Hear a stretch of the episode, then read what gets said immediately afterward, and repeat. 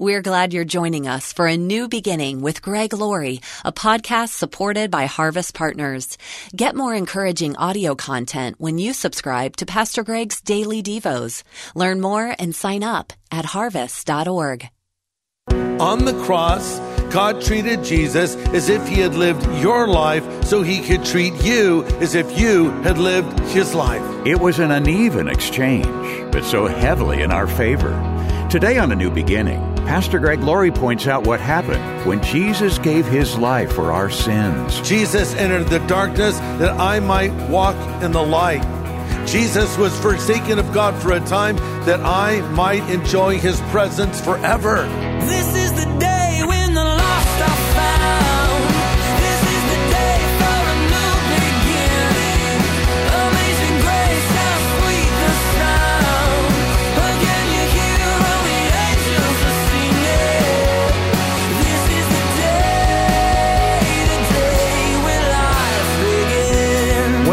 our best, people may learn from our example. What about when we're at our worst, when we're not feeling well, or when we've suffered great loss? As Jesus hung from the cross, no doubt his darkest hour, he essentially preached a sermon. And today on A New Beginning, Pastor Greg Laurie shows us just how much we can learn from the Lord's words. It's great inspiration from the suffering Savior when each and every word came at a painful price.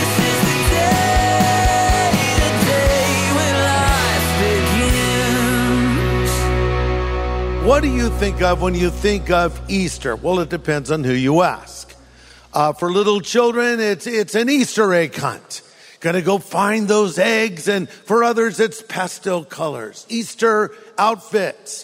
For others, well, at least when I was a kid, it was about getting a little baby bunny or chick. They don't do this anymore, but when I was a kid, you literally would go find them in pet stores, sometimes even other stores. You could buy these little bunnies or little chicks. I mean, they're really adorable until they turn into full grown chickens and rabbits running around your house. Chickens do not make good pets, but they do make a great lunch, actually. So I heard a story about um, a teacher that was addressing her Sunday school class on Palm Sunday.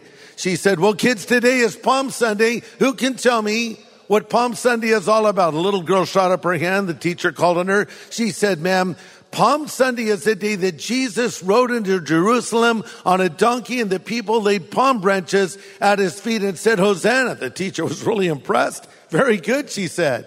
Now, what is next Sunday? It's Easter Sunday. Does anyone know what that is about?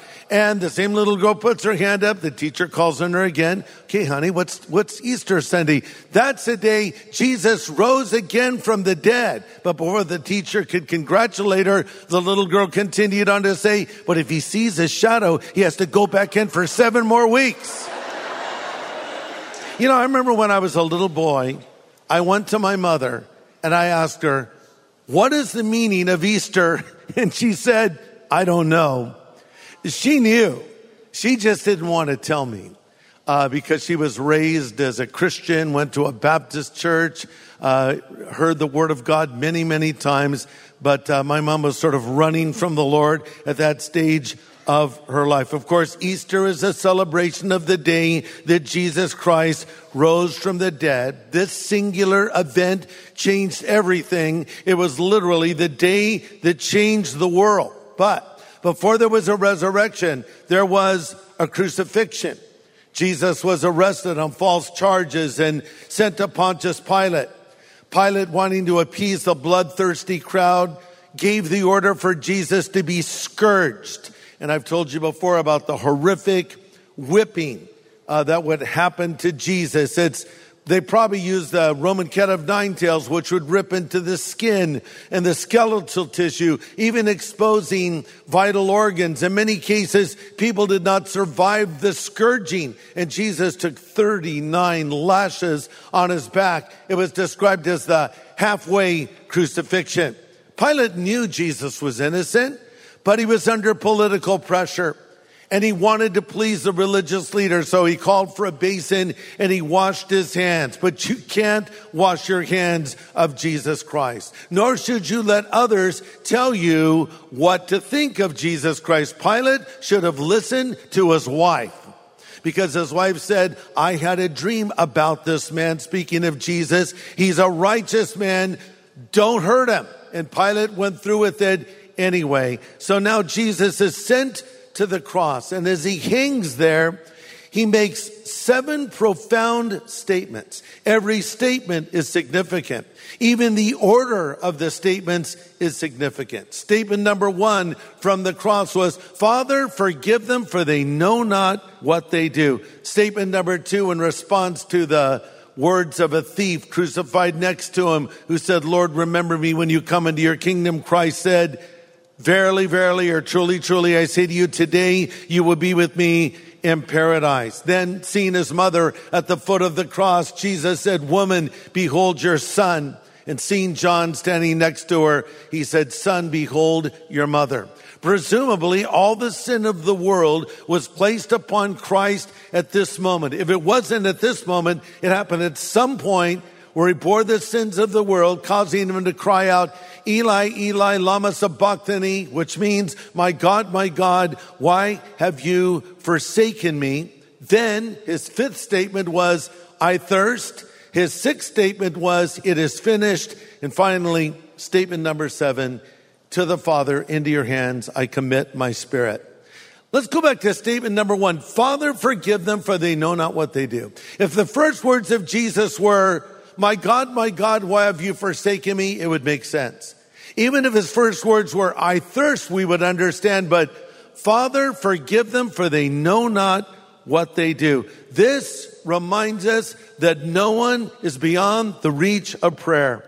He is literally praying for these soldiers who have nailed him to the cross. He's literally praying for his enemies who have orchestrated this series of events. He's saying, Father, they have committed a sin that is so horrible, so beyond comprehension, they have no idea how bad it is. You know, it's not easy to forgive people, is it?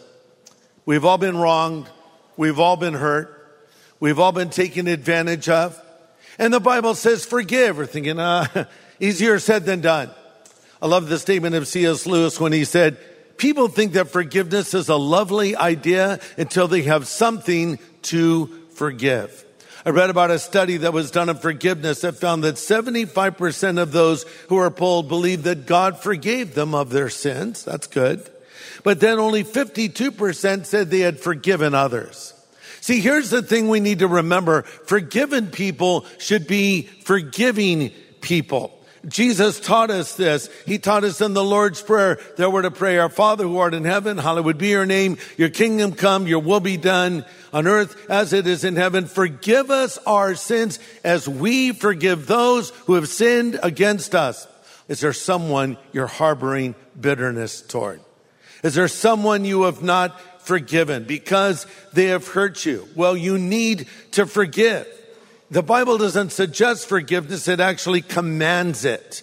Over in Ephesians 4:32, Paul says, "Be kind one to another, tenderhearted, forgiving one another as God through Christ has forgiven you." But listen, forgiveness is not condoning or dismissing someone's bad behavior. Let me say that again. Forgiving is not condoning or dismissing someone's bad behavior. The fact of the matter is, is when you are forgiving, you're surrendering your right to get even. You're saying, I'm not going to pay that person back, though they deserve to be paid back. And there's something in us that wants to pay back, isn't there? We love those movies that are all about payback, getting even but we are to forgive. One person put it this way, and I quote, the first to apologize is the bravest. The first to forgive is the strongest. The first to forget is the happiest. So forgive and forget and put it behind you. And I promise you will be a much happier person. So here's Jesus hanging on the cross, offering forgiveness to his enemies. Now, initially, uh, these two thieves, and we call them thieves, but in reality, they were uh, probably violent criminals. and probably were guilty of murder, insurrection against Rome. We, the Romans would have described them as terrorists because they would want to overthrow the Romans. That's why they were hanging on crosses. So initially, we have three men facing death, Jesus and the two others. And the two others join the crowd of mockers at the foot of the cross, crying out, He saved others, let him save himself if he is the Son of God. Of course, he could have saved himself, but he chose to save others instead of saving himself by dying in their place. So they're mocking Jesus, and Jesus says, statement number one, Father, forgive them, for they know not what they do. And suddenly, in a moment, one of those criminals believes and turns to Jesus and says, Lord, remember me when you come into your kingdom. This is after he rebuked the other criminals saying, we deserve what we've gotten, but this righteous man has done nothing wrong. What caused that man to change so quickly? Hey, maybe it was the gospel track that Pilate fastened to the top of the cross. The statement, Jesus of Nazareth, King of the Jews. The religious leaders say, no, no, no say he said he was the king of the Jews. Pilate said, what I have written, I have written. And it can better be translated, what I've written has been written and it will always be written. Pilate saying, I'm not walking that back. I believe it's true. Maybe he read that and that made an impression on him. But I think the real thing that moved that thief's heart was when Jesus offered forgiveness. He had never seen anything like that. It reverberated through his hardened heart and he believed right there on the spot. That brings us to statement number two. Today you'll be with me in paradise. Wow. Talk about getting in under the wire. This is what we would call a deathbed conversion. I've seen quite a few of these in my lifetime people that were hard to the gospel, people that wanted to hear, did not want to hear what I had to say or what you had to say, suddenly find out they're critically ill, they're terminally ill, and all of a sudden they want to hear about God. You know, I think take advantage of that opportunity. I think of coming back to my mom. She was married and divorced seven times, and her last husband was named Bill. He was never open to the gospel at all uh, throughout his life. And then my mom died, and thankfully she recommitted her life to the Lord shortly before her death. And Bill and I didn't have a lot of communication after that. We hadn't talked for a long, a while. And uh, someone said to me, "You should go visit Bill. He's uh, dying." I said, "Oh well, I will." But it turned out that I was on my way to a speaking engagement. I was literally on my way to the airport. I said, "I'll I'll come and see him when I get back." And as I'm driving to the airport, God's Spirit spoke to my heart and said, You go see Bill right now. Boom, you turn.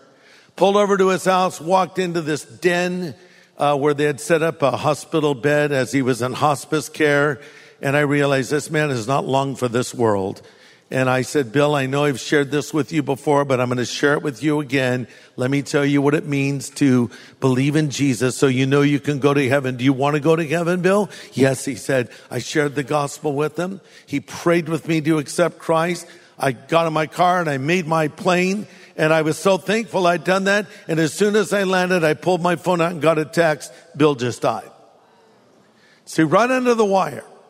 Is there somebody you know that is close to death, someone you know that needs to hear the gospel, share the gospel with them. Don't wait until later. Pastor Greg Laurie will have the second half of his message in just a moment. Emails, letters, and phone calls from listeners are so encouraging to us, and they let us know the effectiveness of these studies. Pastor Greg, this letter has been a long time coming. In 2017, my husband and I lost our three year old son to a sudden onset sickness. We began asking questions and no answers seemed to be found. One evening, I was watching TV and came across your message. I was about to change the channel, but something compelled me to watch. You were giving your testimony. The more I watched, the angrier I became, thinking, oh, great, another pastor with a perfect faith in life. What does he know? At that moment, you began to share about the passing of your son, Christopher. Your testimony saved my life because for so long I thought I deserved what had happened to our son because of my disobedience to God's word. But hearing your testimony for God made me realize that God doesn't waste our pain. Then and there, I set my heart on seeking God. I started listening to your podcasts and devotions, and wouldn't you know it, you were in a series called Hope for Hurting Hearts. I know it was the leading of the Holy Spirit for me to tune in. Thank God for that moment, His perfect timing, grace, and love. And thank you, Pastor Greg. You have done more than you realize. We're so blessed to hear how Pastor Greg's messages have comforted this woman. Would you like to share a personal story with us? If so, drop Pastor Greg an email and let him know. Send it to greg at harvest.org. That's greg at harvest.org. Well, today, Pastor Greg is helping us consider the Lord's words as he hung from the cross. Each word is a powerful lesson for us today. Let's continue. Standing at the foot of the cross is Mary, the mother of Jesus. Imagine the anguish she's feeling at this moment. This is her boy, her, her little baby boy that she loved. She taught him to walk, and now his feet are nailed to a cross. She held those tiny little hands in her hands, and now they have spikes driven through them. He's so beaten and traumatized.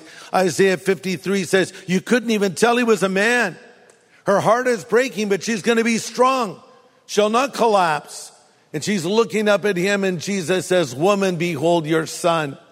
And then seeing John the apostle standing next to Mary, he says, Son, behold your mother. In other words, take care of my mother, John. Jesus was the firstborn. It was generally the responsibility of the firstborn son in the Jewish family to care for the mother. But now Jesus would not be able to do that. He gives that responsibility and that privilege over to John. Now comes the moment that Jesus has been dreading. Suddenly the sky turns dark. From the sixth hour, which is 12 noon, to three o'clock in the afternoon, darkness falls across the land. And some believe this was a universal blackout. Darkness over the entire planet. And the darkness is pierced by the voice of Jesus giving the fourth statement from the cross, which according to Mark chapter 15 is Eli, Eli, lama sabachthani, or my God, my God, why have you forsaken me? No fiction writer would have the hero make a statement like this. We wonder what he was saying. Jesus was experiencing the greatest loneliness any man has ever experienced. Who was the loneliest man who ever walked the earth? It was Jesus. Especially at this moment as he was bearing the sins of the world. He had been betrayed by Judas. He had been abandoned by his disciples, but the Father was always with him. He always knew the Father was there to call upon. He even said in John 16, the hour is coming and has now come when you'll all be scattered, each to his own, you'll leave me alone. Yet I am not alone because the Father is with me. But now, for a moment, even the Father has to turn his face away as he pours all of his wrath and anger on Jesus Christ, who is dying in our place as a substitute. It's an incredible moment that took place. It was God's most painful moment. But he must feel forsaken of God because that's the consequence of sin. But listen to this. Jesus was forsaken, so I don't have to be. Jesus was forsaken of God, so I might be forgiven. Jesus entered the darkness that I might walk in the light. Jesus was forsaken of God for a time that I might enjoy his presence forever. So he was doing that for me. One person put it this way. On the cross, God treated Jesus as if he had lived your life so he could treat you as if you had lived his life. Isn't that good? Let me repeat it. On the cross, God treated Jesus as if he had lived your life so he could treat you as if you had lived his life.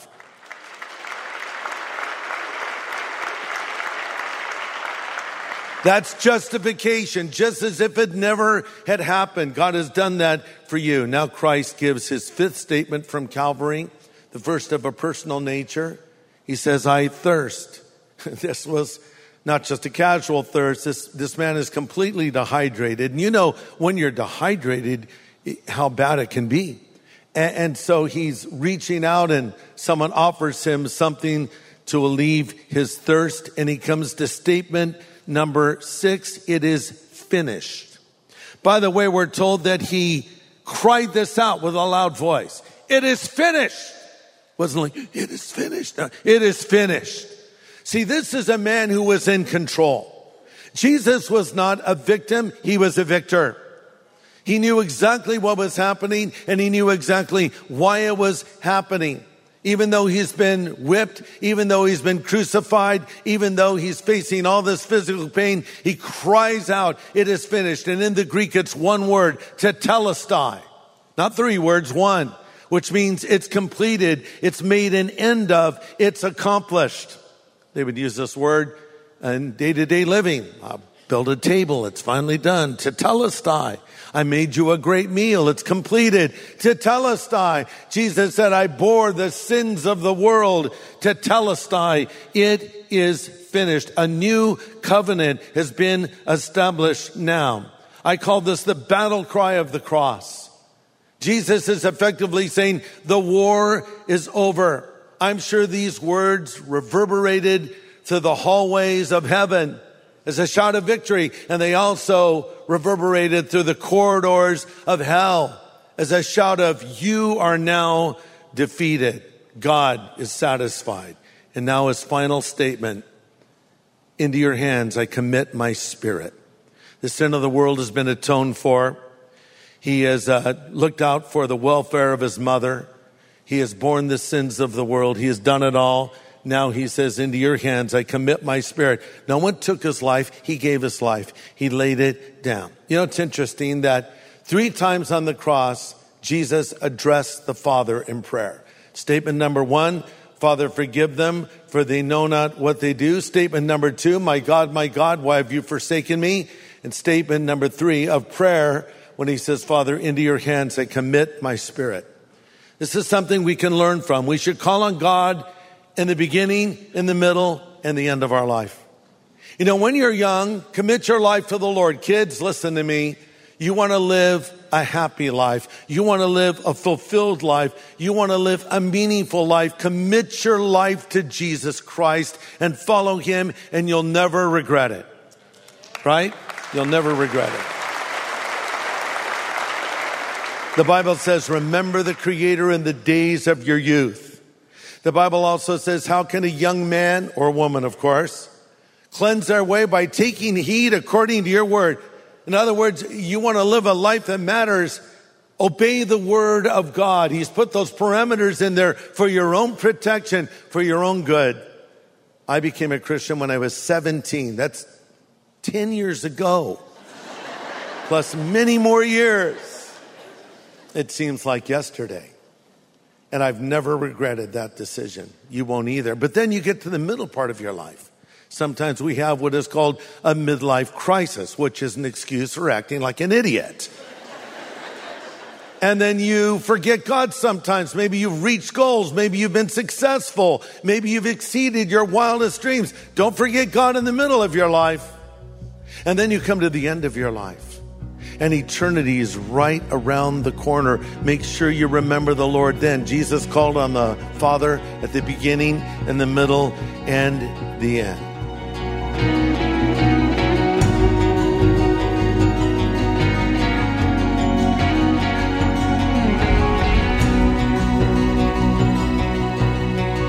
Important encouragement from Pastor Greg Laurie. Today on A New Beginning, we're examining the seven statements from Jesus on the cross and how they apply to our lives, even here in 2022. And there's more to come in this message. Well, it's such a privilege to have best-selling author Lee Strobel with us today. He's a former atheist and the former legal editor of the Chicago Tribune. In 1981, he gave his heart to Christ and for over 40 years has been telling people about the Lord. And his new book is called The Case for Heaven. So, Lee, now you're still, though, you know, you still have a great mind. You're still an intellectual. You're, but you're a theologian now, too. So you've brought these skills to the study of heaven. And I think it's hard for people to wrap their mind around heaven. Yeah. And there's caricatures of Right. it in films.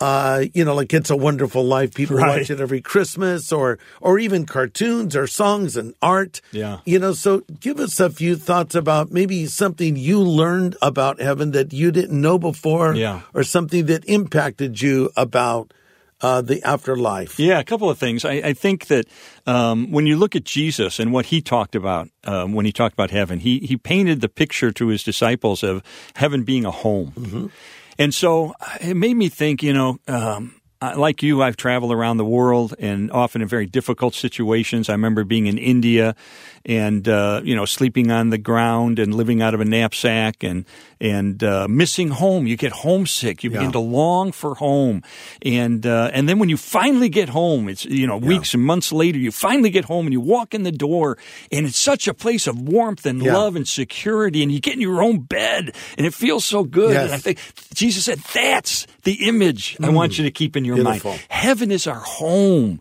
And, and, and those qualities of love and security and grace. And so, um, uh, when we think of home, we ought to think of those things when we think of heaven. Uh, and somebody else said something to me something recently that I thought was, was really kind of profound. He said, you know, heaven is kind of like having a vacation on your calendar. I said, "What do you mean by that?" He said, "You know, when things are hard at work, when when you're working long hours and customers are difficult and your boss isn't breathing Mm. down your neck and the money's not coming in and things are hard, when you've got a vacation on your calendar coming up in a few months and you Mm-hmm. Go, you know what, I'm going to Hawaii, I'm going to Maui in a couple of Hmm. months with my wife, and and just knowing that's on the calendar helps you get through the tough times. Hmm. And heaven is like that. It's like having something on the calendar. We don't know the date, but in our future Yes. that we can help us get past the difficult times in this life because we say, yeah, it is hard, it is difficult, but you know what? I'm going to heaven and it's going to be wonderful and beautiful and like a home like I've never experienced it. And just having that in the future, I think gives us courage and gives us perspective in that. dealing with the present. Yeah. That's Lee Strobel you're hearing from everyone, and he has a brand new book out called The Case for Heaven, subtitled A Journalist Investigates Evidence for Life After Death. And we're sending it to you for your gift of any size this month. Yeah, that's right. And your gift enables us to keep bringing Pastor Greg's studies your way. And they also help us reach out far and wide with the gospel.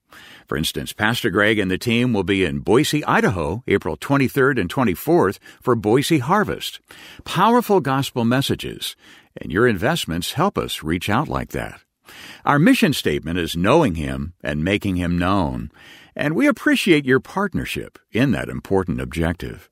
You can donate today by calling 1 800 821 3300. That's a 24 hour phone number, 1 800 821 3300.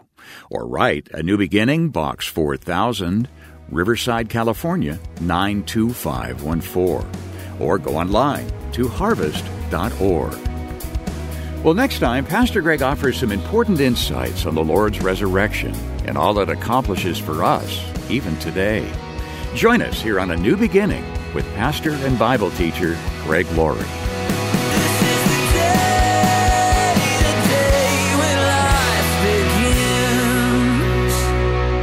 Hey, everybody. Thanks for listening to A New Beginning. This is a podcast made possible by Harvest Partners. So for more content that can help you know God and equip you to make Him known to others or to learn more about how you can become a Harvest Partner, just go to harvest.org.